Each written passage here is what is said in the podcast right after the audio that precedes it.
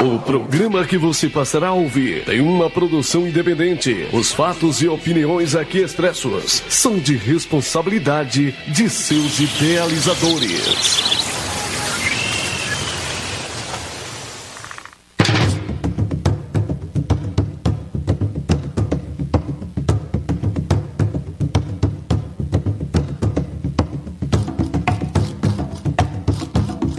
Associação Cultural Maitá e a Web Rádio Canções de Terreiro passam a apresentar a partir deste momento o programa Conversas de Terreiro. Vamos debater umbanda, espiritismo e religiões afro-brasileiras. Conversas de Terreiro.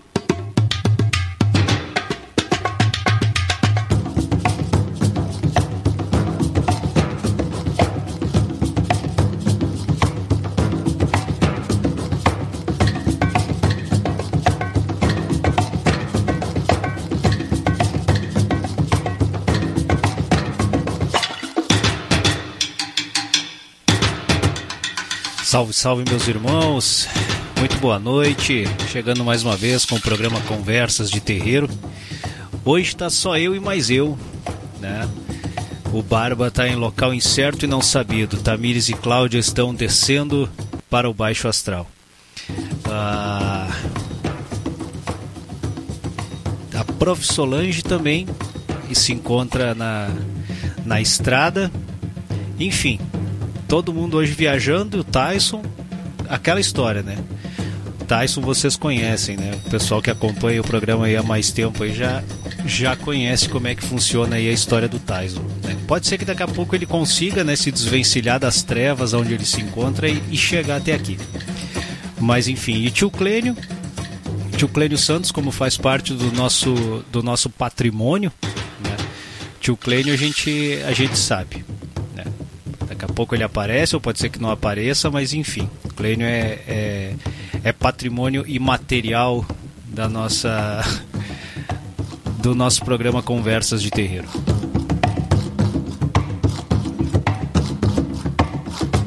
Enfim, eu vou estar aqui essa noite fazendo companhia para vocês e vocês fazendo companhia para mim do outro lado aí, né? Estamos então começando esse programa de 1 de maio de 2022. Aniversário da senhora Bárbara de Ansan, né? Minha, minha, minha filha de sangue, filha de santo, enfim. Mais do que filha, enfim, Bárbara de Ansan, parabéns para ti. No alto dos seus 18 aninhos hoje.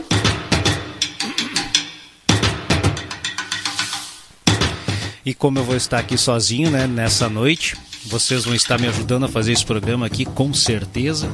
Eu já vou dar uma olhadinha aqui, o pessoal que está participando aí já me dando uma boa noite aqui, legal. A, a Cláudia e a Tamires aí já se manifestaram faz tempo aí, né? Enfim. Uh, deixa eu só pegar e não aproximar tanto o celular aqui para não fazer besteira, né? Mas enfim, né? A Juliana, né, do Aromas da Praia, Ju, beijão pra ti, Aromas da Praia sempre com a gente, né? A Lucileia, que está aqui com a gente também, a Tamires, né, e a Cláudia, que estão na estrada. Gente, vão devagar, o pessoal que está na estrada, né? Devagar e sempre. Uh, o Gianzinho e a Cintia lá em Osório também aí estão conosco no programa Conversas de Terreiro. A Fábio de Chapanã, né, também está com a gente. O Flabelzinho de Exu, né, e o Adelar e a Cintia aí também estão com a gente aí, o Adelar e a Cintia em Capão da Canoa. É isso aí, gente. Vamos começar o Conversas de Terreiro de hoje. Eu preparei aqui pra gente começar o Conversas hoje com uma oração, né, gente? Pra gente preparar o nosso ambiente aí, que hoje o papo vai estar tá legal, né? Apesar de eu estar aqui sozinho, eu vou trazer um papo bem legal hoje pra gente que vai falar sobre Fá, né? Vamos falar um pouquinho hoje sobre o oráculo de Fá. Eu vou explicar mais aí durante o nosso programa aí. Vamos abrir o nosso Conversas dessa noite, galera. Programa Conversas de Terreiro.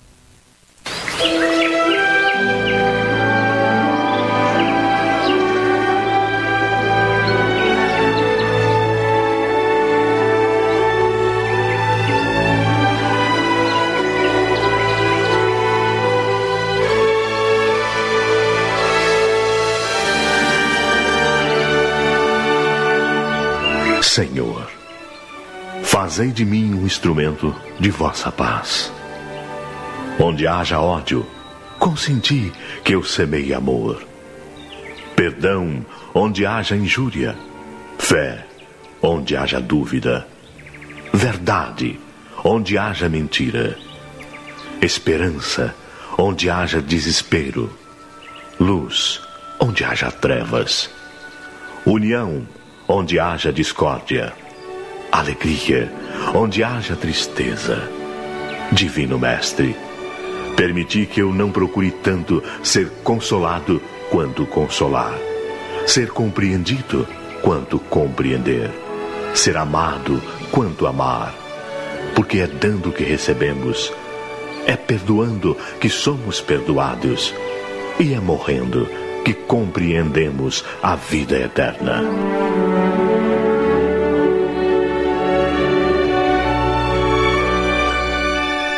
Programa Conversas de Terreiro.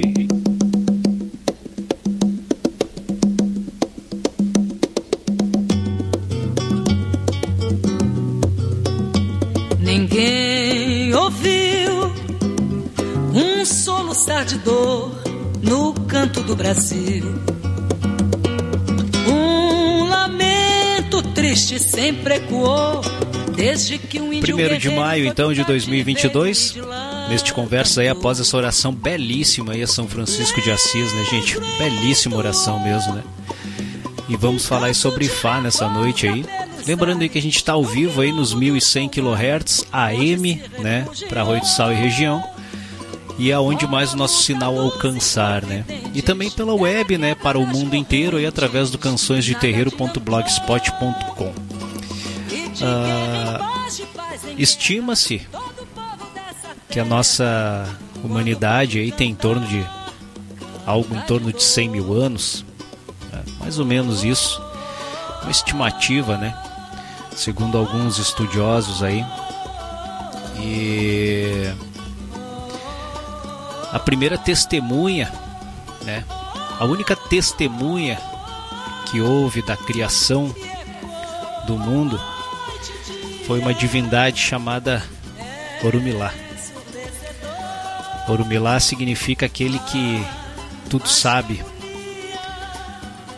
ah, aquele que tudo viu, aquele que tudo conhece. Ele foi a testemunha da criação do mundo. Orumilá. E este é o Deus, o Orixá, enfim, que que tudo conhece, que tudo viu, né? Que tudo sabe. Por isso, todos aqueles que que jogam búzios ou né, ou que praticam esse oráculo milenar chamado oráculo de Ifá, o oráculo de Búzios, né, cultuam Orumilá. Aqui no Rio Grande do Sul, mais talvez mais conhecido como Oxalá Urumilaia, mas talvez seja uma associação, enfim. Ah, fato é que em África, né, esse saber ancestral que a gente tem de concreto é o Urumilá. Mas diz Ifá, e nessa noite eu vou estar falando várias partezinhas, vários trechos sobre a Bíblia de Ifá, né? Ou seja, o saber ancestral realmente de Ifá, né? E nos diz Ifá que no princípio dos tempos, por determinação de Olofim, né? Ou seja, o grande criador, Xangô é quem tinha o domínio das artes divinatórias. Sua inteligência, sua fidalguia e outros poderes de que dispunha fizeram-no merecedor desse privilégio. E assim ele atendia e ajudava muita gente. Mas o temperamento de Xangô era mais festeiro e farrista do que para um sábio conselheiro. Então logo se percebeu que Xangô gostava mais de dançar ao som dos tambores em companhia de belas mulheres do que ficar concentrado na interpretação do que lhe dizia o oráculo. Até que reclamações sobre suas preferências chegaram até o grande criador. E elas e a elas se juntaram os sentimentos de outros seres divinos que ansiavam merecer o privilégio que Xangô tinha recebido e ao qual ele não dava muita importância. Como a gente falou, né, Xangô dava mais importância ao dançar ao som dos tambores do que realmente interpretar o oráculo, né? Uma noite, então, numa festa, Xangô muito alegre, muito vaidoso, com a sensação de que sua presença causava, né? Dançou melhor do que em todos os muitos festejos de qual ele já tinha ido. Mas logo ele reparou na presença de um outro dançarino, tão bonito e insinuante quanto ele, e que dançava mais bonito ainda ao compasso dos tambores. Pressentindo o perigo que existe em toda e qualquer competição, ao final da festa, Xangô pediu ao impressionante bailarino que lhe ensinasse o segredo de sua dança espetacular. No que este dançarino concordou com a condição de que, em contrapartida, Xangô lhe desse os apetrechos que usava para consultar o oráculo. Dito e feito. O surpreendente e o, e o surpreendente dançarino, né, ao qual causou em Xangô, era Orumilá, que desde então assumiu o domínio do sistema divinatório de Fá. Em homenagem, né, e que em homenagem a Xangô, estabeleceu que todo babalaô, quando iniciado nos mistérios de Fá, tem a cabeça raspada e pintada, metade de branco, metade de vermelho. O branco simboliza Obatalá, Oxalá, pois foi de quem se valeu Olofim, o grande criador, para fazer Xangô entregar os objetos rituais de Fá. E o vermelho é exatamente Xangô, que foi o primeiro detentor do poder de conversar com o oráculo, ou seja, conversar com Ifá.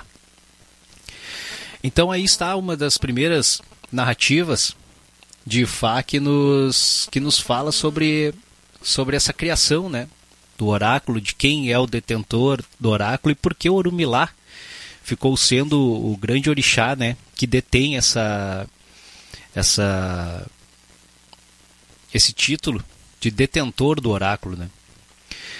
Entre muitas questões que a gente pode suscitar aí sobre o oráculo de Búzios, né, gente, sobre o oráculo de Ifá, talvez uma das grandes, uma das grandes uh, questões, né, que todo ser humano uh, uh, mais anseia é saber sobre o seu futuro, né? É tentar buscar meios de adivinhar o futuro e e realmente, né, durante os tempos, os seres humanos sempre, sempre criaram formas né, e, e, e tentaram buscar de diversas maneiras saber sobre o seu futuro. Isso é talvez uma das grandes uh, uh, ânsias mesmo de nós seres humanos. A distinção, então, gente, também do oráculo de Ifá, ou seja, o jogo de Búzios, né, o oráculo de Ifá, como a gente conhece, uma das grandes distinções que esse oráculo tem é que realmente ele é algo milenar e é um patrimônio inatingível da nossa humanidade, instituído inclusive pelas organizações das Nações Unidas né, para Educação, Ciência e Cultura, a Unesco, né, em 2018, colocou o IFA como um patrimônio da humanidade. Isso já dá um status né, para o, o oráculo uh, também reconhecido né, por nós seres humanos. É interessante, gente, a gente começar falando também sobre o oráculo, uh, uh, fora todas essas origens e tudo que eu quero trazer durante o nosso programa hoje, é a gente esclarecer que muitas pessoas buscam o oráculo né, com a, a, a intenção de saber sobre o seu futuro, saber sobre como se o futuro fosse algo que a gente possa colocar como algo estático. Ou seja, uh, seria como se a gente percebesse, talvez, seria como se a gente percebesse um, um, um jogo de cartas marcadas. Né? Já que a gente não tem livre-arbítrio, né? quantas vezes a gente já falou, inclusive nesse neste humilde programa sobre o nosso livre-arbítrio, né? O ser humano ele escreve o seu destino, o ser humano faz o seu destino. Inclusive os grandes, os grandes pensadores já nos deixaram muitas vezes escrito sobre isso que o homem forte faz o seu destino. O homem que é forte, ele busca um destino melhor. O homem que é forte, ele, ele escreve a sua própria história tanto o homem quanto a mulher, né? Falamos em geral o ser humano. E cada um pode e deve escrever a sua história. Ora, mas então para que serve o oráculo? Né? Se o oráculo, se nós não temos um destino estático, como que o oráculo nos traz às vezes algumas adivinhações? Bom, vamos lá. A gente pode talvez colocar podemos colocar grandes acontecimentos da nossa vida e alguns acontecimentos menores. Podemos colocar como grandes acontecimentos uh, o fato de o nascimento de uma criança. Né? Isso o oráculo com certeza nos aponta, né? Ó, uh, por exemplo, se se abre-se esse oráculo para uma senhora, né? Espera-se, né, que o oráculo fale sobre filhos, né? Como se a gente abre o oráculo para uma senhora, assim como se espera também que o oráculo fale sobre família, sobre sobre a constituição de uma nova família, né? Mas o oráculo também pode negar e dizer, ó, essa pessoa ela não tem condições. Ela essa senhora ela não tem condições de criar um filho, ela não tem condições de gerar uma vida, seja, por N problemas, né? Desde problemas do seu nascimento até problemas uh, uh, de alguma doença que venha a ser adquirida durante a vida. Isso o oráculo então pode nos adiantar, né? Ó, essa pessoa não vai conseguir gerar filhos, ó, essa pessoa conseguirá gerar filhos. É, podemos colocar também nesse rol desses grandes acontecimentos né? A, a, talvez alguma algum grande sofrimento em família, né? Como o desencarne é algo que é mais complicado para o oráculo, né? Esse esse ponto uh, quem determina, ou, ou seja, quem sabe a nossa hora realmente é sempre somente o nosso grande criador Eledumare, né? Ele que tudo sabe, né? Ele que é o grande criador, ele que detém todo o poder e todo o axé, toda a sabedoria. Mas uh, o orixá pode adiantar, às vezes, ó, algum familiar está prestes a ficar doente, né? coisas nesse sentido. Os acontecimentos menores, então, como o oráculo se comporta nesses acontecimentos menores? Ora, se o oráculo ele é um, algo para indicar caminhos, se o oráculo é algo para nos indicar para onde ir, para onde devemos caminhar. O oráculo tem esta função. O oráculo de Ifale foi criado com esta função. E o oráculo não foi criado em momento algum como algo para se ter adivinhações ou simplesmente um detetive. Né? Muitas pessoas chegam até o oráculo e, e, e querem um detetive, ou seja, xeretar a vida de outra pessoa. Querem que o oráculo seja uh, uh, como se fosse um delegado de polícia civil que está ali para fazer investigações. Não. O oráculo não, de, de forma alguma, se presta a isso. Né? O oráculo está ali para nos trazer orientações. Ou seja, uh, qualquer acontecimento de nossa vida tanto os menores quanto os maiores. Ou seja, a decisão, por exemplo, da compra de um carro. É, vamos supor que eu tenha o dinheiro para comprar um carro novo hoje. É, quem me dera. Mas eu tenho dinheiro para comprar um carro zero. É. Eu posso consultar o oráculo para saber se eu devo comprar esse carro ou não? Com certeza. É, o oráculo pode me adiantar. Ó, não faça isso agora porque precisará desse dinheiro mais adiante. Né? Ou o oráculo pode dizer: não, é o momento. Faça essa aquisição. E qualquer outro acontecimento menor, o oráculo pode nos orientar sempre. O oráculo, então, ele tem a função de uma bússola, ou seja, a, aquele que nos apontará o norte, né? o norte a seguir. Sendo, lembro novamente, sendo que o oráculo não é sentença. Ou seja, o ser humano sempre gozará do seu livre-arbítrio. O ser humano sempre terá a última palavra. Apesar do oráculo estar ali para nos trazer orientações, o oráculo não está ali para sentenciar. Né? Mas cabe ao ser humano, e isso é, outra, é outro ponto também que foi muito deturpado, meus irmãos, isso também cabe a gente esclarecer. Uh, Qualquer pessoa que procure um terreiro, seja ele de umbanda, de candomblé, de batuque, né, ou seja qual uh, religião afro que se venha a buscar, uh, normalmente a pessoa vai lá fazer um jogo de carta, um jogo de búzio, e normalmente sai aquela determinação, ó, precisa se fazer um trabalho. É, isso é bem, isso, isso é praxe hoje em dia. Hoje em dia isso foi totalmente deturpado. Por que, que eu digo deturpado? Porque Ifá, quando nós jogamos o oráculo de Ifá, Orumilá sempre nos trará orientações de qual ebó, de qual axé, de qual orixá precisa ser agradado para que aquela situação se torne favorável. Ou seja, qual é o, o ebó que precisamos fazer para que a situação seja nos favorável.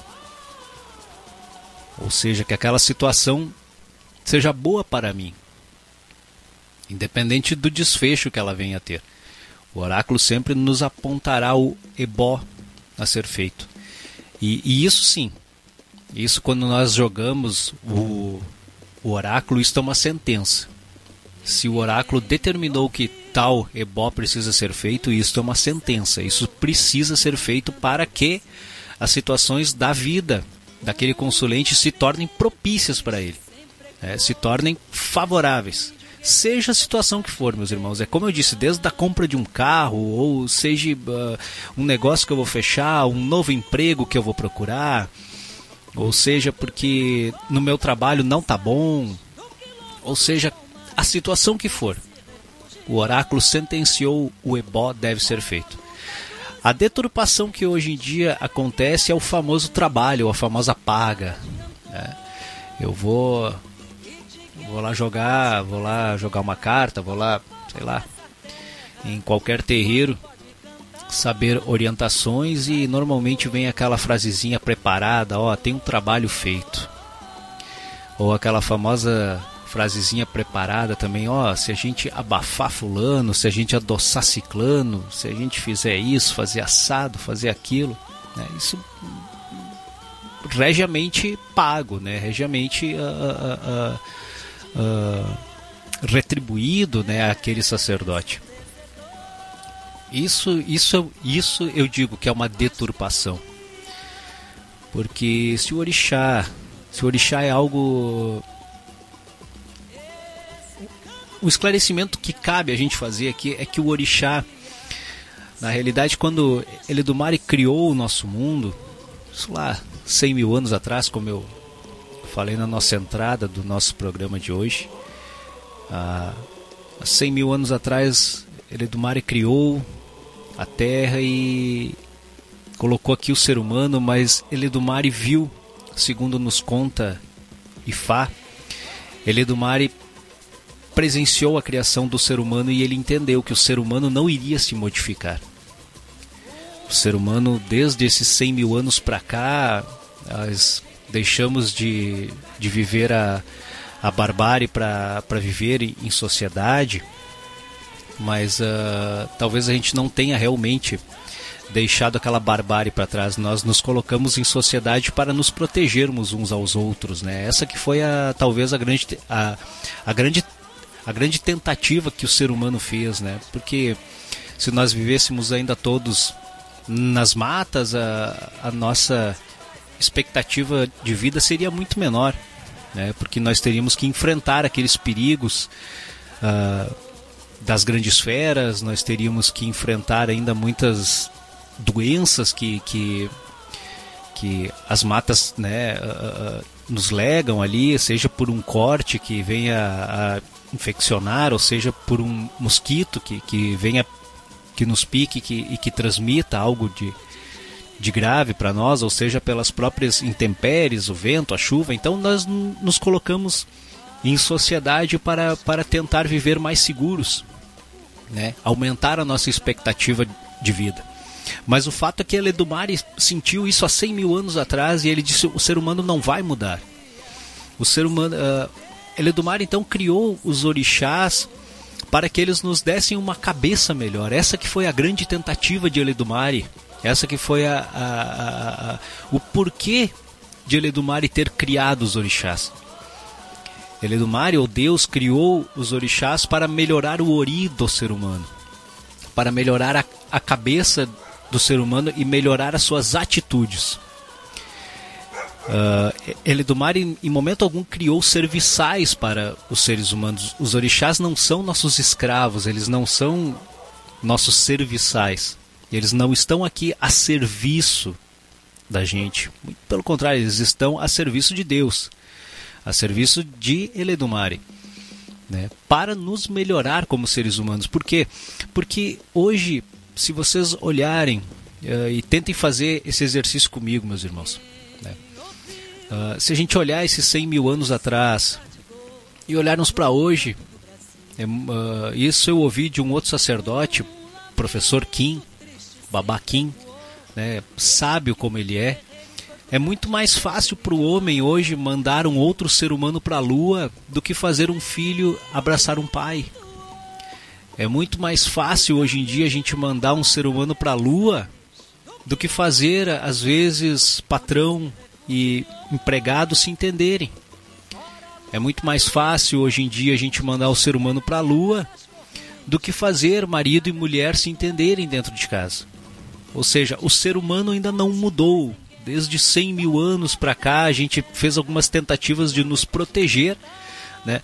mas uh, o, o grande porquê, ou, ou seja, nós nos modificarmos e conseguirmos. Eu não preciso aceitar tudo que o outro ser humano me faz. Eu não preciso, talvez, ter aquele ideal cristão, por exemplo, de amar a todos, ou seja, de me dedicar de corpo e alma para todos. Ou seja, se eu levar um tapa na minha cara hoje de qualquer outro ser humano, com certeza eu não vou permitir que ele me dê dois tapas.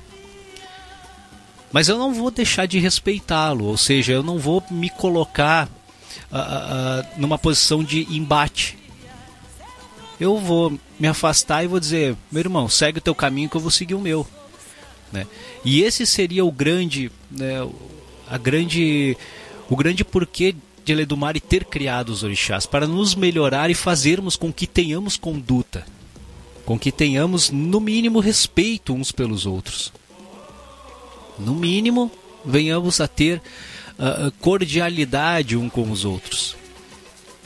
Meus irmãos, prestem atenção.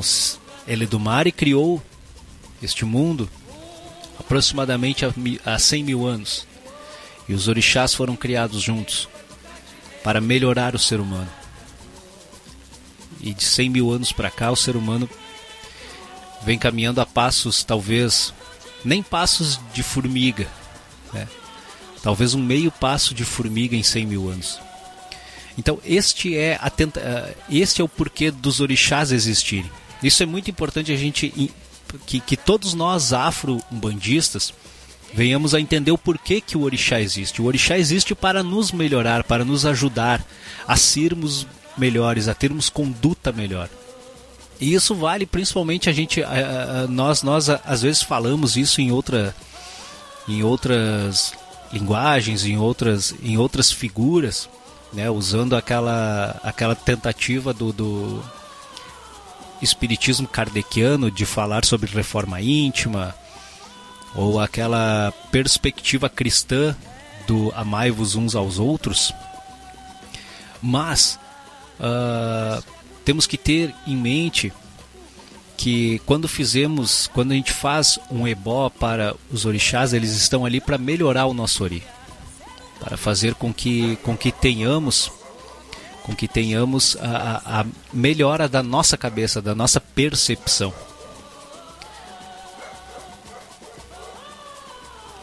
Se viemos, uh, se talvez, se talvez a gente pensar, usarmos Xangô como um exemplo, né? E isso eu também uh, ouvi de outro sacerdote. Se usarmos Xangô como exemplo, os irmãos acham que talvez Xangô poderia modificar o nosso processo criminal, o nosso, nosso código. Uh, o Giazinho que está aí ouvindo a gente aí poderia falar, eu, eu não sei o termo, né, mas enfim, a nossa, a nossa lei criminal, a nossa. Uh, o código né, que, que nos julga, ou seja, pela lei dos homens, Será que Xangô teria esse poder? Né? Ou será que Xangô foi criado para isso? Para modificar esse processo que nós, seres humanos, nos julgamos através dos juízes, dos, dos, uh, dos promotores, ou seja, de todo esse enredo, de todo, uh, de todo esse contexto né, que a gente conhece da área da justiça, né, Xangô uh, não foi criado para isso. O orixá Xangô ele não tem poder para isso porque o orixá Xangô ele não é um ser humano.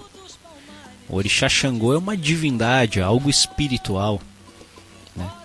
O orixá Xangô está ali para modificar a justiça do próprio homem, ou seja, o seu discernimento próprio de cada um. Né? De cada um entender que nós temos que ter conduta, que nós temos que ter respeito um pelo outro, que nós não podemos. Uh, uh, uh, por que hoje tanto feminicídio, homicídio, né? E será que Xangô iria se preocupar então com o nosso processo criminal? Ou Xangô se preocupa muito mais com o ser humano, de tornar um ser humano melhor, a não deixá-lo cometer esse tipo de ato, né? Feminicídio, homicídio, estupro, seja o que for. Xangô age nesse interior. E ele do Mari criou Xangô para isso, para essa modificação da, just, da, dessa justiça humana dessa justiça do ser humano, do ser humano como, como, como um ser único. Né? Cada ser humano é único. É, e Xangô age unicamente dentro de cada ser humano. Isso eu tenho certeza. Diuturnamente, Xangô deve estar agindo dentro de cada um de nós, para que cada um de nós venhamos a ter o discernimento né? e não deixar que a gente, que a gente venha tomar essas, essa, uh, essas atitudes. E não que, que muitas vezes por dia eu tenho certeza que vários irmãos aí que estão aí do outro lado aí nos ouvindo neste momento, eu tenho certeza que muitas vezes por dia passa dentro da nossa cabeça de pegar uma faca, de pegar uma arma, de bater na cara de alguém, de dar um grito mais alto, né, de faltar com o respeito. Mas não, Xangô, Xangô está ali. Ao mesmo tempo que nós temos esses sentimentos aflorando para, né, dentro de nós, Xangô também está gritando dentro de nós, não, ó, seja justo, tenha o discernimento, tenha o, o equilíbrio, tenha a razão. Né?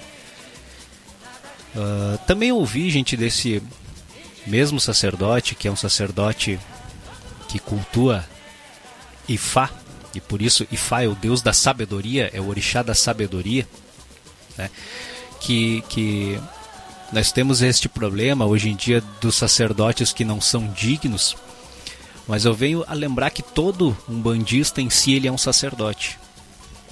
Todo um bandista em si ele é um templo vivo dos orixás. Ele é um sacerdote. Seja que grau de iniciação venhamos a ter, cada um de nós é um sacerdote. Somos o templo vivo dos orixás. Dentro da Umbanda nós temos essa percepção.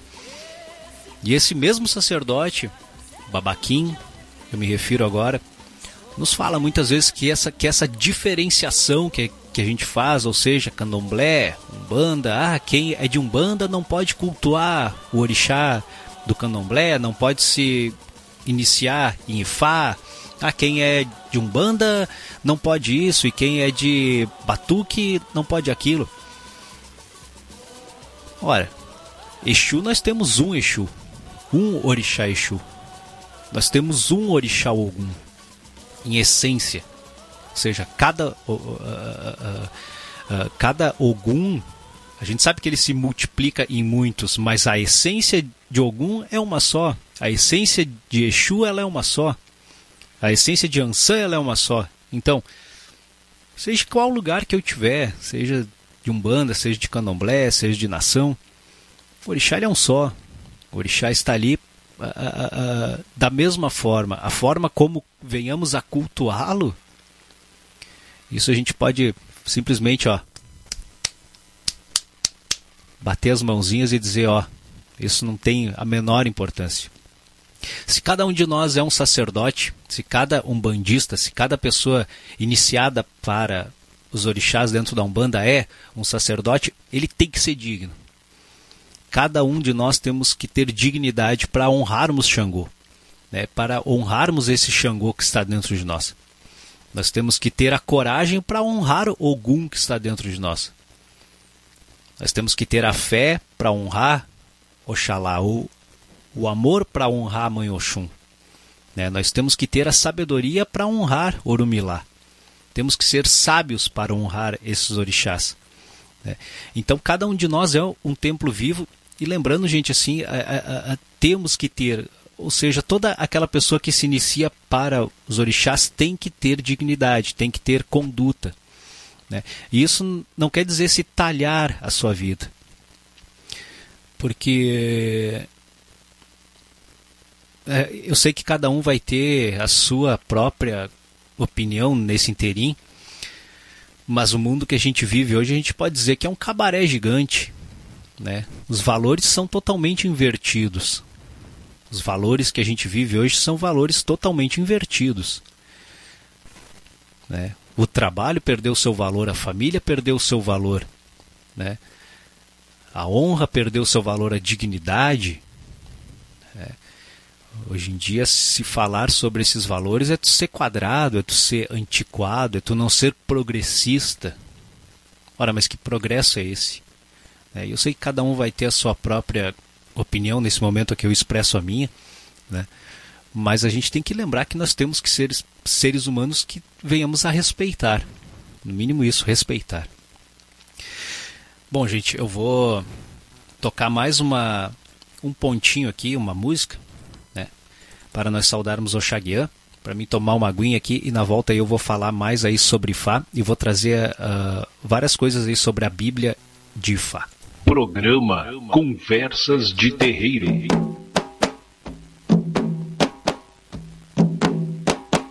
O terreiro é uma casa acolhedora de irmãos, onde aqui a gente perde os títulos lá fora. São todos aqui, meu pai, minha mãe, meu irmão. É uma família unida. Essa casa, esse terreiro, como queira nominar, é um grande útero, onde cabem todos os seus filhos. E todos encontram aconchego, respeito, carinho e, quando necessário, o apoio.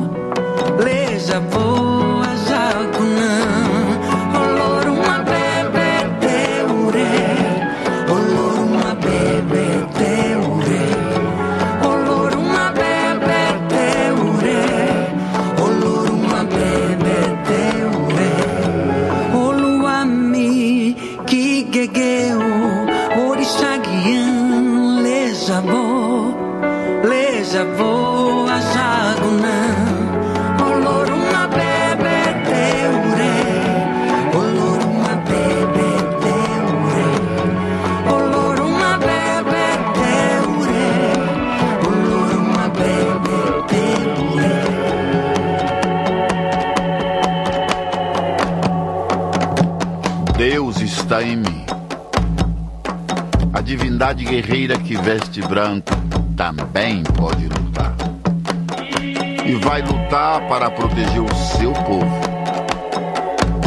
Ó oh, grande Senhor, Criador do céu e da terra, rogamos piedosamente, nos traga paz. Deus é exatamente o meu Senhor.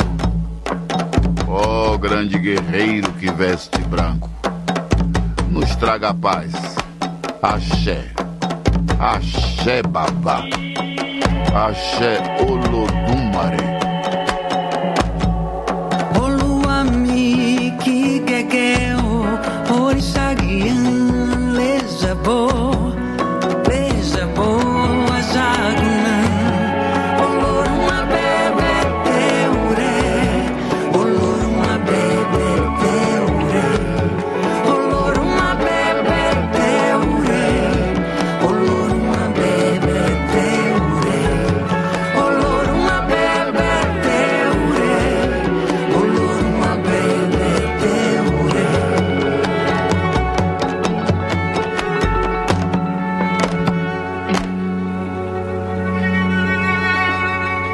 Programa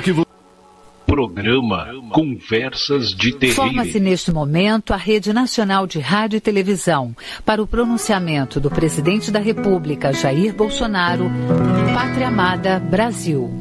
Posso falar um palavrão aqui? Puta que eu pariu, porra! Não fode, porra! Desculpa a linguagem aí. Tá? Não fode, porra! Fala merda o tempo todo, não sabe o que acontece, porra! Que ponto final!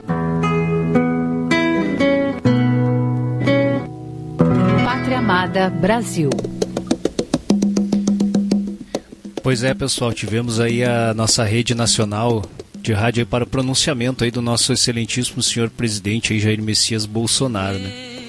Mas agora voltamos à nossa programação normal aí, né? A gente não pode perder a oportunidade, né? Minha saudação aí a toda a galera aí que tá ouvindo aí, então eu só quero mandar um beijão para quem tá comigo aqui. Depois eu vou trazer aí um assunto aí bem legal sobre os saberes de Fá. Ah, brincadeira que o celular fica dando interferência aqui no microfone, né? Eu tenho que assobiar e bater palma. E Xandeira, beijo pra ti, meu velho. Obrigado aí por tu estar tá acompanhando o programa aí, o Xande da Litoral News, né? Que também apoia a rádio aí, né? Uh, a Tamires, né, desejando aí felicidades aí para Bárbara, Juliana, a Ju aí o, e o grande Diogo lá, né, boa noite, né, eu sei que vocês já estão aí, a grande Aromas da Praia sempre apoiando a gente, né. Uh, o Gianzinho também mandou feliz aniversário para Bárbara aí, e a Renatinha também tá com a gente, chegou agora há pouco aí, né. Uh, o André também aí, né, tá com a gente, né, o grande André, né, o André, se não me engano, é o André da Cláudia, né? o André é filho da Cláudia, né? Desejando parabéns pra Bárbara aí também, felicidades, né? Ju, beijão pra ti aí, pra ti e pro Diogo aí, né? Galera do Aromas da Praia aí também. Gente, assim, ó. Uh, nós usamos aromas da praia. O Barba é que é o meu comprador aí, né? Lá na Ju, né? Vale a pena, galera aí, ó. Recomendo aí. Quem quiser, tá? Uh, pode olhar aí no nosso site no cançõesdeterreiro.blogspot.com. Não precisa nem entrar lá, tá? Entra ali no site ali, pode achar ali o linkzinho ali, vai estar tá ali o, logo do Aromas, tá? Clica em cima que vai levar pro Insta deles ali e a Ju envia para qualquer lugar aí, tá? E também aí, gente, o novo apoiador aí que tá com a gente aí é o Cachurras do Lucão, né? Gente, pá, quem já comeu cachurrasco aí sabe, né? Cachurras do Lucão é top, né? Muito obrigado aí, galera aí que tá acompanhando a gente. E também aqui Uh... É, pois é, Ju, o Barba é o cliente fiel e o Barba é que me traz aí as coisas do aromas aí, né? Sempre, sempre. A Alessandra aí tá com a gente também, né? Beijão pra ti, Alessandra, boa noite. Obrigado aí pela tua companhia, né? E a Dona Yara, né? Como sempre, a Dona Yara também tá com a gente, né? Sempre fazendo companhia aí nessa noite. Beleza. Uh, a Ju coloca aqui, ó, que tem opções aí pro Dia das Mães aí, galera. Vale a pena, tá? Vale a pena. Consulta aí, entra no, no nosso site cançõesdeterreiro.blogspot.com, tá ali o, uh, o logo, tá? Do Aromas. Clica em cima ali que vai levar pro Insta ali, a Ju manda aí para qualquer lugar, tá? Galera, na concepção filosófica aí dos Yorubás, né, o que a gente está estudando, Iku ou seja, a morte é uma divindade superior também. Embora indesejada, né, por todos nós seres humanos, aí ela é encarregada de privar a vida das pessoas, né, arrebatando o seu espírito.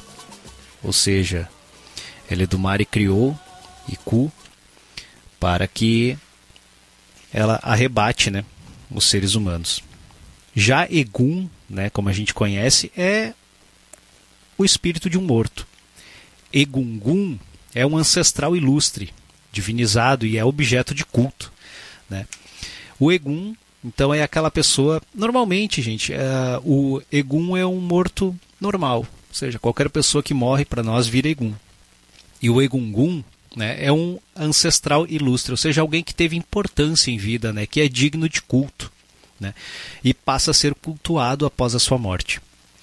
Nos saberes de Ifá, Iku também é considerado um orixá, ou seja, na Bíblia de Ifá, tanto que Iku também responde, né? Iku é a morte, também responde no oráculo de Ifá dentro dos Odus, né? Que se manifesta também por ordem de Deus, por ordem de Eledumare, ou Eledumare, ou Lodumare, como queiram, aparecendo alguém para comunicar-lhe que o seu período de vida terrena está se encerrando. Se Iku estende a mão para acompanhá-lo a outra dimensão, é colocado que chegou a sua hora. Na Bíblia de Fá, gente, um dia ele do mar incumbiu Oxalá de criar os seres humanos. Tudo começou assim, para que os seres humanos viessem a povoar a Terra. Oxalá, então, o Batalá, moldou os seres humanos a partir do barro disponível. E à medida que ele ia moldando os seres humanos, soprava neles o Emi, o sopro da vida, e os mandava para o mundo da Terra, ou seja, o Aie. Mas o barro foi se acabando, e Oxalá percebeu que dali a pouco não haveria mais barro para moldar seres humanos. Não teria mais como moldar novos corpos. A questão foi levada até Eledumare, que convocou todas as divindades uh, altíssimas da nossa criação do mundo para que apresentassem uma alternativa. Como não se chegou a uma solução, Eledumare então determinou que se estabelecesse um ciclo. Ou seja, assim, depois de algum tempo vivendo aqui no Aie, o mundo físico, os humanos deveriam ser desfeitos retornando à matéria original para que novos seres pudessem ser criados com a parte da matéria restituída. Resolvida a questão, restava saber a quem seria a função de tirar-lhes o sopro da vida e conduzi-los de volta ao mundo original. O Batalá disse: não quero nem saber. Esquivou-se dessa tarefa e quase todos os outros orixás também. Ou seja, cada orixá que ia sendo consultado, foi consultado Exu, Ogum, Yansan, Xangô, Ledumare dizia quem que vai ter a tarefa de ceifar a vida do ser humano para que novos corpos possam ser moldados. Nenhum orixá quis. Foi então que Iku, que também é um orixá que estava calado até aquele momento, se ofereceu para cumprir os desígnios de Eledumare. Eledumare então ergueu a sua mão, abençoou Iku. A partir daquele momento, Iku tornava-se imprescindível para que se mantivesse o ciclo da criação. Por isso, desde então, Iku vem todos os dias para a Terra para escolher os homens e mulheres que, tendo completado com sucesso a totalidade do seu destino, deveriam ser reconduzidos ao Orum, depois de terem os seus corpos desfeitos e o sopro vital retirado, para que com aquela matéria outras pessoas pudessem ser moldadas e dotadas de vida. Condução imposta para a renovação da existência. Está então, gente, o, o, o Itan que nos narra como Iku, ou o orixá que é conhecido como a morte, foi abençoado por Eledumare para cumprir né, a sua função. Outra partezinha muito legal da Bíblia de Ifá, gente, que fala sobre esses itãs também, se chama remédio e veneno né? E fala sobre Exu, nosso grande orixá, né? Tão, tão incompreendido. O fato é que um dia Exu Elegbara estava no mercado, centro universal da vida comunitária de todos os povos. Né? Ou seja, o mercado é o mercado é, é o mercado, né? O mercado de toda a cidade ele é o mercado. E viu-se na contingência de escolher entre duas duas cabaças qual delas ele iria levar para sua casa. Uma continha o bem, um remédio material, palpável, visível, expresso em uma palavra. A outra outra cabaça tinha o mal, um veneno, uma substância espiritual invisível cujo nome não poderia ser pronunciado. Então Exu pediu com insistência uma terceira cabaça. Finalmente ele foi atendido despejou o conteúdo das duas primeiras cabaças na terceira e os misturou, balançou bastante. Feito isso, ele avisou a todos que estavam dentro lá do mercado e estavam assistindo, né? O que Exu estava fazendo. A partir de agora, diz Exu, remédio pode ser também veneno, e veneno vai poder curar. Alma pode ser corpo, o visível pode ser invisível, e o que não se vê pode ser uma presença. O dito pode não dizer nada e o silêncio pode dizer muita coisa. A terceira cabaça, pela força de Exu, continha o inesperado. Então, meus irmãos, ali está o porquê que Exu é o inesperado, né? Podemos esperar muitas coisas de Exu. Mas para a gente entender, gente, eu vou tentar correr aqui um pouquinho, porque nós já se aproximamos aí, nos aproximamos, o tempo urge, né? Já estamos com o tempo bem avançado. E quero falar um pouquinho para vocês o que é o Odu, né? A gente fala tanto em oráculo de Ifá, e quando a gente fala no oráculo, nós falamos sobre Odu. Uh, Odu é uma, em princípio, ela é um, uma resposta, né? Que o oráculo nos dá quando a gente arremessa, né? Os búzios a partir da disposição que os búzios caem em cima daquela tábua ou da mesa onde estão sendo arremessados, ali se forma um, um signo, ou seja, o Odu. O Odu é, em princípio, o resultado de uma jogada feita né, com o instrumento que a gente está usando, que no qual é o búzio. Ele expressa um signo que traduz uma resposta que é indicada por Ifá. Entretanto, gente, é bem mais do que um signo. Né? Segundo alguns entendimentos contidos né, em relatos tradicionais, os Odus seriam seres divinos descidos à Terra em determinado momento dos tempos primordiais com, materi materialização de, do próprio Orumilá. E, portanto, pode ser considerados como avatares, como grandes benfeitores da nossa humanidade. Enquanto os orixás são força da natureza que operam, né, junto conosco, seres humanos, os Odus são coordenadas cósmicas, pontos referenciais, né, nos quais o Ser Supremo, a natureza e a humanidade se cruzam em ciclos intermináveis. Uh, talvez essa definição da, da, da, da, de como os Yorubás veem os Odus, a gente já, já, já pode dar uma, uma breve noção para todos nós o que, que, o que, que vem a ser o Odu, né? O que, que vem a ser a, a, o oráculo, né? Muito mais do que um, um simples, uma simples adivinhação. É, o oráculo é, é algo que também se expressa numa filosofia. Mas para se entender o oráculo, gente, temos que ter em mente que o oráculo ele é algo que os orixás falam. No oráculo se expressa a vontade dos orixás. Por isso que quem é candidato ou, ou, ou, ou né, algum dia quer arremessar o oráculo ou quer se aprofundar nessa filosofia venha a ter uh, noção que, em verdade, nós temos que conhecer bem os orixás.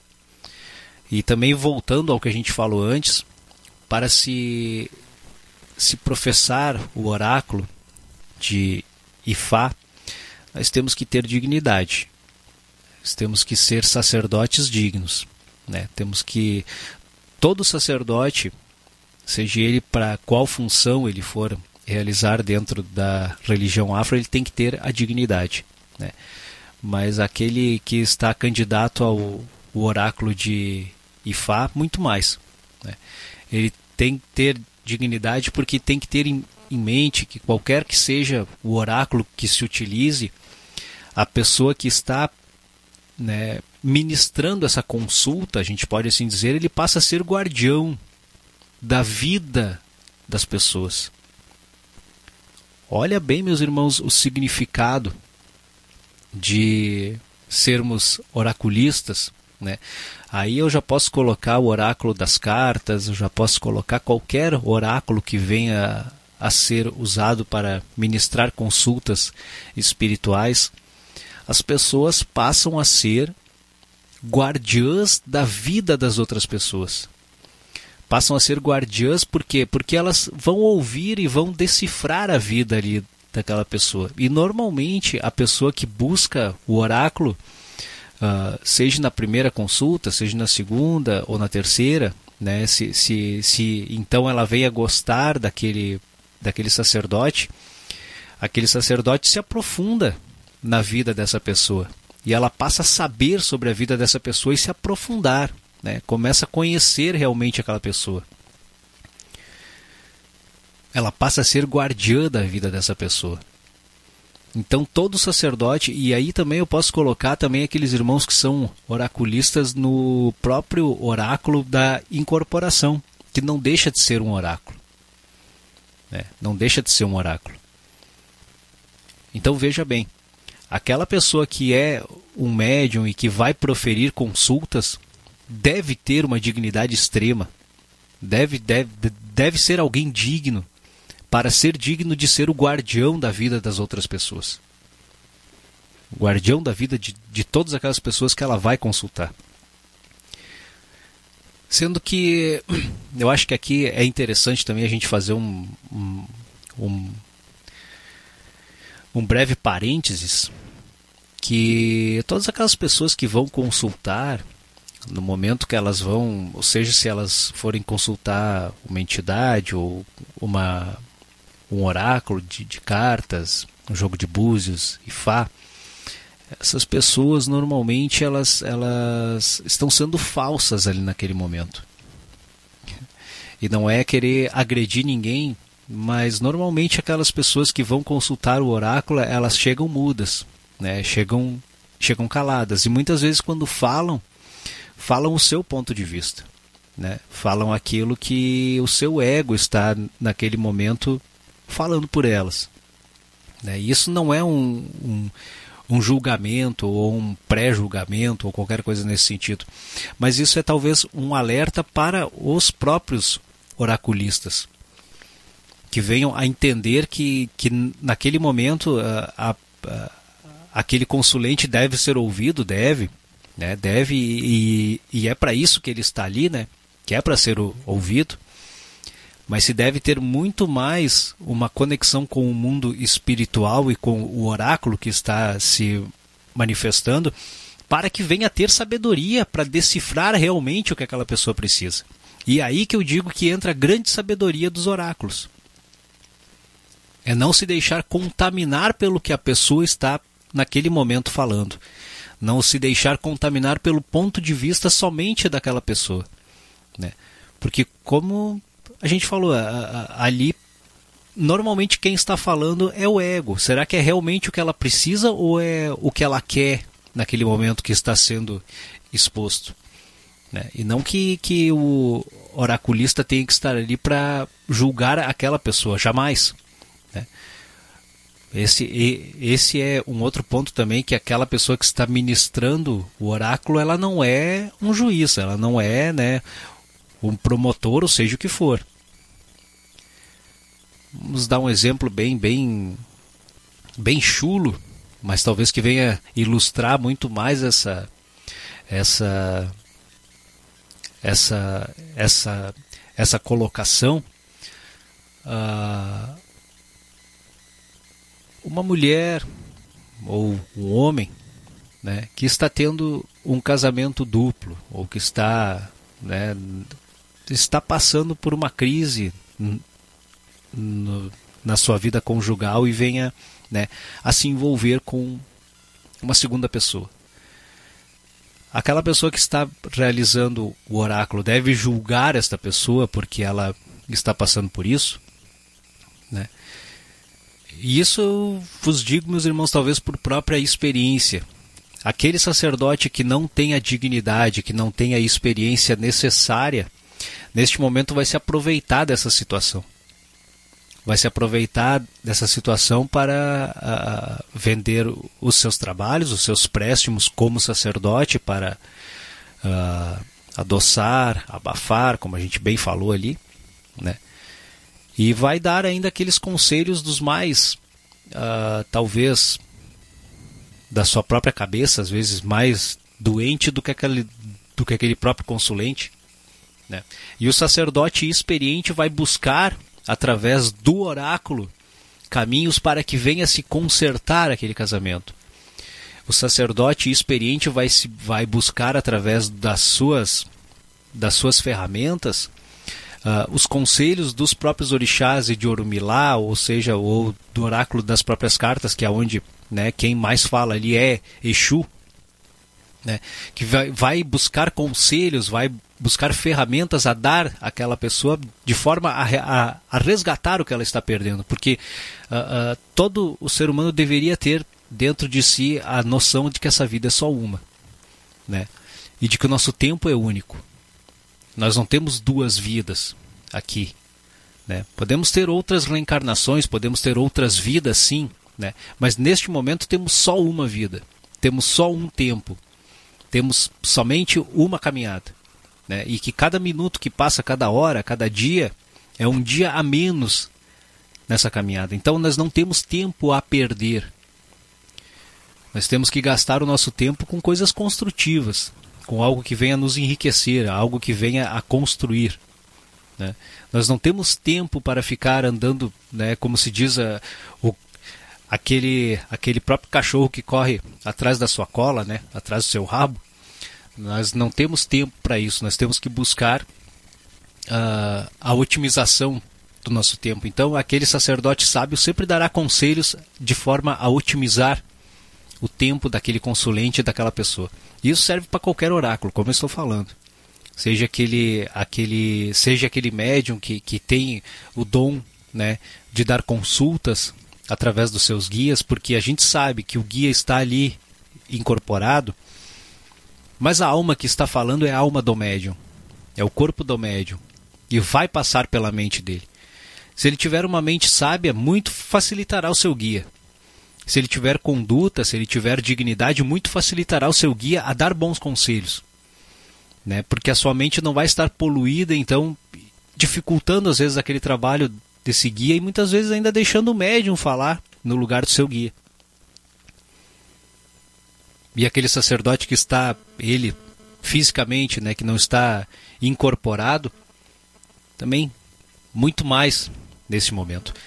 Então conhecer os, os orixás e, e cultuá-los de uma maneira sadia vai nos fazer uh, termos mais dignidade.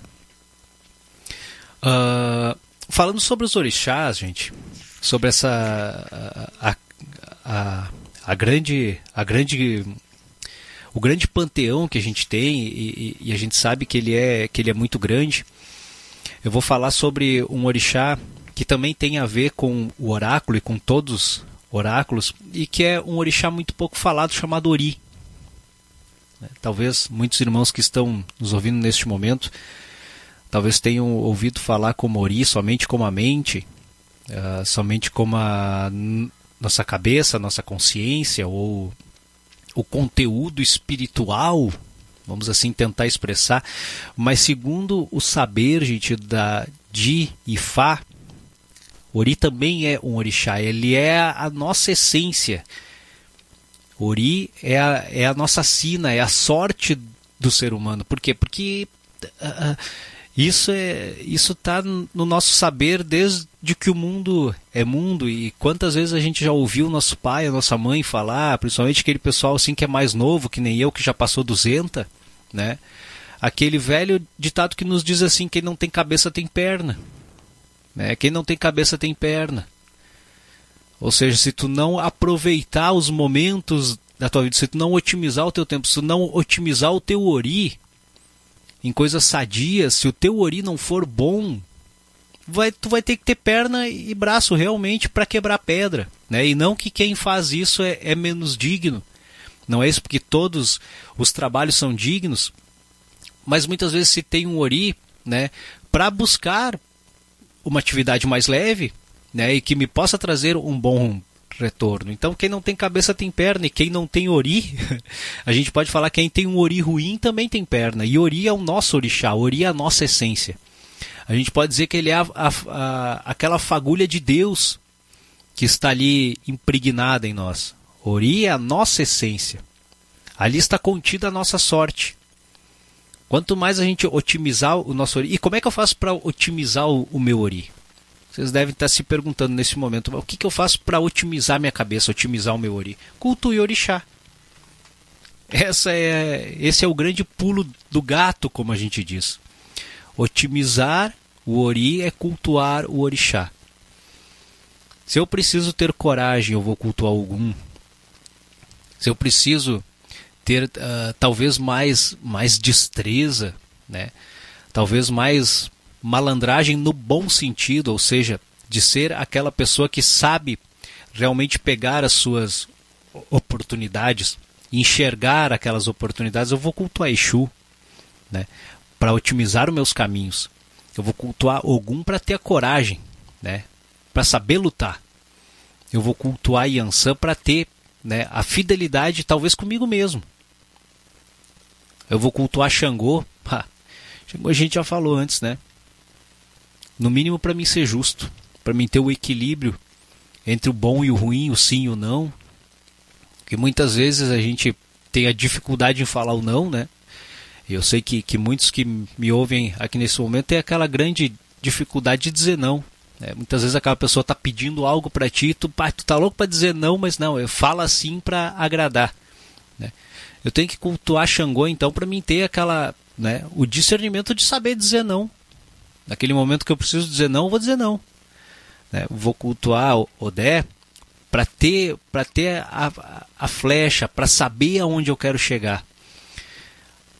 Talvez um, um dos grandes sabotadores que a gente pode dizer que Ifá nos mostra, talvez a grande. O que mais sabota todo ser humano é ele não saber onde ele quer chegar. É viver um dia após o outro. E isso a gente ouve, né, a, a, a, talvez perdoe, talvez aqueles irmãos que, que, que assim pensem, mas quando a gente vive somente um dia após o outro, e, e normalmente a gente vê aquelas pessoas que, que perderam a fé, eu digo perdeu a fé na própria vida, que que, que tá aquela pessoa que está ali vivendo realmente um dia após o outro porque ela perdeu a fé em tudo. Ela não consegue mais acreditar que ela vai chegar em, em qualquer lugar. E quando a gente tem metas, a gente está cultuando Oxóssi, Odé, a gente está cultuando o Pai Odé e a Mãe Otim para ter metas, para saber aonde a gente quer chegar. Porque a viagem mais longa, meus irmãos, e Fá diz isso, e Fá diz isso, a viagem mais longa é aquela que não se termina. A viagem mais longa, nos diz Ifá, é aquela que não termina. Então, quando a gente vai viajar, a gente tem que saber onde a gente quer chegar. A gente tem que ter o ponto de partida, mas a gente tem que ter o ponto de chegada. E isso nos dá Odé. Então, e cada um dos orixás, gente, isso otimiza o ori. Otimizar o ori é cultuar o orixá, para que ele venha a, a, a nos ajudar a ter esses pontos. Todos esses pontos que a gente está trazendo. E assim, sucessivamente com todos os. Uh, para nós aqui no Rio Grande do Sul, que cultuamos 12 orixás principais, cultuamos 12 orixás principais, né? cada um desses 12 orixás, eles têm o porquê de estar ali. Não é uh, simplesmente, ah, porque 12 é o número que é do Pai Xangô e é um número forte, é mais bonitinho. Não tem nada a ver. Se a gente conseguir introjetar, se a gente conseguir ter dentro da gente cada um desses 12, otimizará o nosso Ori de uma forma muito potente. Ele é a força, gente, responsável. O Ori, ele é o responsável pelo sucesso ou pelo fracasso de qualquer um de nós. Por isso eu estou insistindo nesse orixá, e todos nós temos esse orixá Ori, porque ele é a nossa cabeça, ele é a divindade da cabeça. A divindade que habita dentro da nossa cabeça se chama Ori.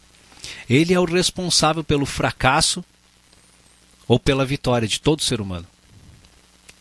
Ori é a divindade pessoal de cada um de nós. Ele governa a nossa vida, ele estabelece em seu benefício a comunicação com as divindades. Ou seja, quando a gente é consagrado para um orixá, ele vai morar no nosso ori, mas muitas pessoas pensam que é o orixá que escolhe o nosso ori. Errado. Quem escolhe o orixá que irá habitar a nossa cabeça é o nosso ori. O nosso ori sabe o que é melhor para a gente. Então, naquele momento que o sacerdote ou o guia, qualquer pessoa diz: Ó, oh, você tem que se iniciar para tal orixá, você tem que cultuar tal orixá. É, e por isso que dentro da Umbanda a gente, a gente é ciente disso, que somos filhos de todos os orixás, que devemos nos iniciar para todos os orixás, apesar de termos um orixá em específico que habita o nosso ori, né, que é o dono do, do nosso ori, que está sentado sobre nossa cabeça, nós temos que ser iniciados para todos, porque nós precisamos de todas as energias. Se eu for filho de Oxalá, Oxalá, ele é a fé, ele é a sabedoria, mas eu não preciso de coragem, eu não preciso de caminhos, eu não preciso de justiça, de equilíbrio, de razão, de discernimento. Eu não preciso saber onde é que eu quero chegar. Eu não preciso da saúde que o sangue vai me legar, eu não preciso da, da transformação.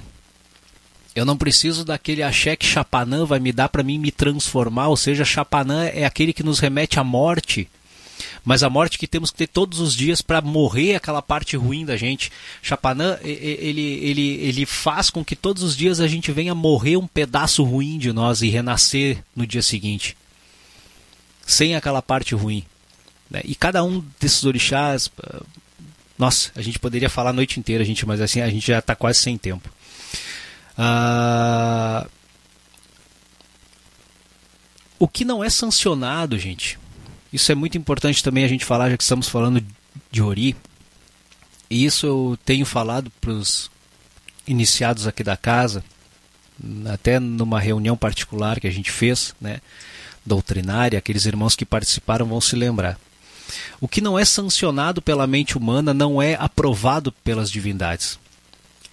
Ou seja, nenhuma divindade abençoa um ser humano sem o, sem o consentimento e sem o conhecimento do, do seu Ori, diz o Odu Ogundá. Isso é a Bíblia de Fá que diz, meus irmãos.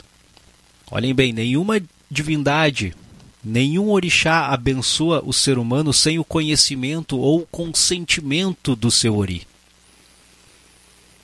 Nos diz o, o 15 Odu do Ogundá Medi. Meus irmãos, o, o orixá só chega onde o ori quer. Não adianta eu cultuar orixá se o meu ori não sabe onde quer ir. Não adianta eu cultuar Ogum, pedir caminho para ele. Não adianta eu cultuar Exu, Ogum, pedir caminho, pedir trabalho. Se o meu ori não sabe onde ele quer ir. Se o meu ori não, não tem aonde ele quer chegar. Ai, eu não sei qual profissão que eu quero. Ai, fica ali, tá, mas o que, que tu quer fazer? O Ori vai lá, tá, meu filho, mas o que, que tu quer fazer? Onde é que tu quer. O que que tu quer trabalhar? Ah, eu não sei.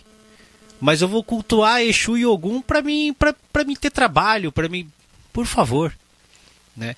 O Ori vai dizer assim, ó, oh, não, não me faz perder tempo contigo, cara. Vai pegar e correr aí, vai pegar e vai quebrar pedra que tu vai ganhar dinheiro. Já que tu não sabe onde, onde tu quer ir.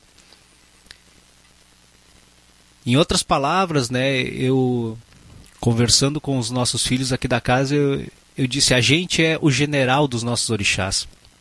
Com todo o perdão dessa palavra, mas isso quer dizer o seguinte: o orixá ele só vai aonde o ori quer. Se o ori sabe aonde quer chegar, né, aí sim, aí vale a pena. Aí, aí vale a pena tu cultuar o orixá. E, gente, sonhar nunca é demais. A gente ter metas não é demais. E não é porque eu, eu não tenho dinheiro, não é porque a gente está aqui falando na nossa web rádio, que é aqueles irmãos que conhecem sabem, né? Que ela é mais humilde do que talvez a mais humilde das casas que vocês possam uh, ter conhecido, né? Mas eu tenho uma meta. Eu, eu, eu penso que um dia a Web Rádio Canções vai ser uma rádio grande. Né? E o meu Ori tem esse consentimento dos orixás. Né? Eu peço para os orixás para que nos ajudem para que essa ideia cresça, para que, né, para que essa ideia vá longe. E o meu ori consegue imaginar essa ideia, sonhar com essa ideia. Eu sei aonde eu quero chegar, então vale a pena. E cada um dos irmãos que está aí, gente, assim, ó, 21 e 21 agora a gente já vai encerrar o nosso programa. Mas assim, sonhar a gente nunca é demais, tá? E se vocês sonharem é porque o Ori está enxergando, é porque o Ori está tendo consentimento. Então, por pior que seja a situação hoje, meus irmãos, que, que, que, que claro que não, eu faço votos para que não, mas eu sei que cada um tem os seus perrengues, cada um que está ouvindo hoje a rádio aqui tem os seus perrengues, né? tem as suas dificuldades, tem os seus problemas. E se cada um de vocês sonhar e realmente almejar e enxergar aquilo, entendeu? O Ori tem que ter a firme convicção que eu posso fazer, que eu vou chegar, eu sei aonde eu quero ir. Eu sei que eu posso fazer aquilo. Cultue o orixá e peça para ele. O orixá vai potencializar o ori e vai dar certo. Podem escrever. Podem escrever que vai realmente acontecer. Uh, gente, eu vou só dar uma olhadinha aqui porque tá vindo tá vindo algumas colocações aqui dos irmãos para a gente poder encerrar o nosso programa depois, né? Uh, a Ju colocou aqui, né? Ah, tá, eu já li, né, gente? Que a Ju diz que tem muitas opções aí pro Dia das Mães, né? E com certeza o Ori dela está, né? Enxergando que ela pode fazer boas vendas pro Dia das Mães. E com certeza, se a Ju cultuar as mães, né, Ju? Toda brincadeirinha. A, a, a Tamires colocou aqui, Ifá é um orixá porque não cultuamos ele igual aos outros. Pois é, Tamires, Ifá é um orixá sim. Ifá é o orixá da divinação. Uh, Ifá é o orixá que é dono do oráculo, né? Então a gente cultua esse orixá, uh, mesmo quem não é oraculista pode cultuar Orumilá, né? Ou o Ifá, que é a mesma coisa. A gente usa esses dois nomes para designar o oráculo e para designar o próprio orixá. A gente pode cultuar ele sim, né? Uh, outro dia eu até posso falar como, como, né, como a gente pode, mas a gente pode cultuar ele com as nossas preces, né, pedindo para que ele nos dê a sabedoria. Ou seja, Ifá, Ormilá, ele é o orixá da sabedoria. Então quando a gente tem aquelas decisões difíceis de ser tomadas, faça sua prece e peça, Orumilá, Ifá, me dê a sabedoria para tomar a decisão correta. Né? O Adelar colocou aqui, sabe as palavras, bah, tentamos aí, tentamos, Adelar. Uh, valeu, Gianzinho, grande, grande programa. O Jean nos colocou aqui a Lucileia. Muito obrigado por mais um programa. Fabizinha também, belas palavras. Obrigado, Fábio de Chapanã. E é isso aí, galera. Bah. Uh, fazer o programa sozinho, eu vou dizer para vocês, não é fácil, né? Mas a gente vai se virando como pode. Vou esperar a Ju também digitar aqui para a gente ver o que, que a Juzinha vai falar para nós aí. E daí a gente vai encerrar o programa e eu vou trazer música para nós, né, gente? Eu vou encerrar aí com, com uma música do Grande Tranca-Ruas, né? Grande Exu Tranca-Ruas. Uh, é isso aí. Meu ori focado na Mamãe Oxum. É isso aí, Ju. Amamos o programa de hoje. Obrigado, Ju e Diogo aí do Aromas. Muito obrigado, gente. Enfim, obrigado a todos aí que acompanharam o programa de hoje. Mais uma vez eu vou parabenizar, né, a minha filha Bárbara de Ansan, né, pela pela passagem aí. Bárbara, vamos tocar uma música para ti, Bárbara, pra gente saudar aí, né, a grande mãe Ansan aí em tua homenagem né, pelos teus 18 aninhos no dia de hoje. A Alessandra também participou com a gente. Ali, beijo para ti, beijo para beijo para Dona Yara também, né? E, e é isso aí. Ah, deixa eu ver aqui o que, que a Ju colocou aqui. Tua internet tá ruim. Pois é, Ju, e agora, né? A transmissão aqui não caiu nenhuma vez, entendeu, Ju? Estamos transmitindo aí há quase quatro horas aqui sem ter interrupções, né? Vai saber, às vezes a internet ela, né? A, a gente sabe que existe o, o, transmissor e o receptor, né? E daí pode dar essas quedas aí. Mas é isso aí, gente. Lucileia, baita beijo para ti, baita beijo para todos aí, gente. Também estamos no mês das mães, né? Domingo que vem vamos falar um pouquinho sobre as mães orixás, né, gente, que são tão importantes na vida de, de todos nós também. E é isso aí. Baita abraço no coração de todos, gente. Vamos tocar uma, uma música pra saudar a mãe Ansan, então. Domingo que vem a gente volta com nossas conversas de terreiro. Vamos pegar aí a benção aí com o nosso presidente aí, né? Uh, a Lucilé também está felicitando a Bárbara de Ansan aqui, né? Vamos ver se a Bárbara volta para o programa, né? Também aí passou já um tempão fora aí, tá na hora de, de voltar aí. Uh, ah, tá. Estão me avisando aqui que antes aí tem o pronunciamento do do Bolsonaro de novo aí pelo Dia do Trabalho. E depois aí nós vamos ouvir Mariane de Castro em homenagem à Bárbara. Beijo no coração de todos, gente. Até domingo que vem. Forma-se neste momento a Rede Nacional de Rádio e Televisão para o pronunciamento do presidente da República, Jair Bolsonaro, Pátria Amada Brasil. Trozoba, porcaria, merda, babaquice, porra, porra, putaria, putaria, puta que eu pariu, puta, e ponto final. Pátria Amada Brasil. Programa Conversas de Terreiro.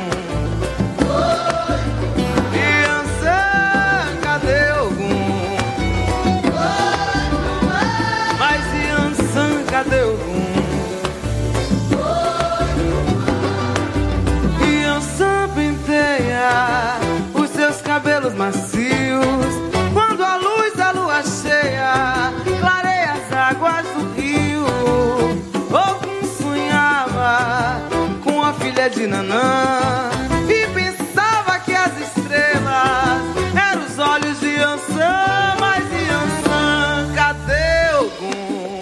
Foi pro. E Ansan, cadê algum? Foi pro. Mas de Ansan, cadê algum?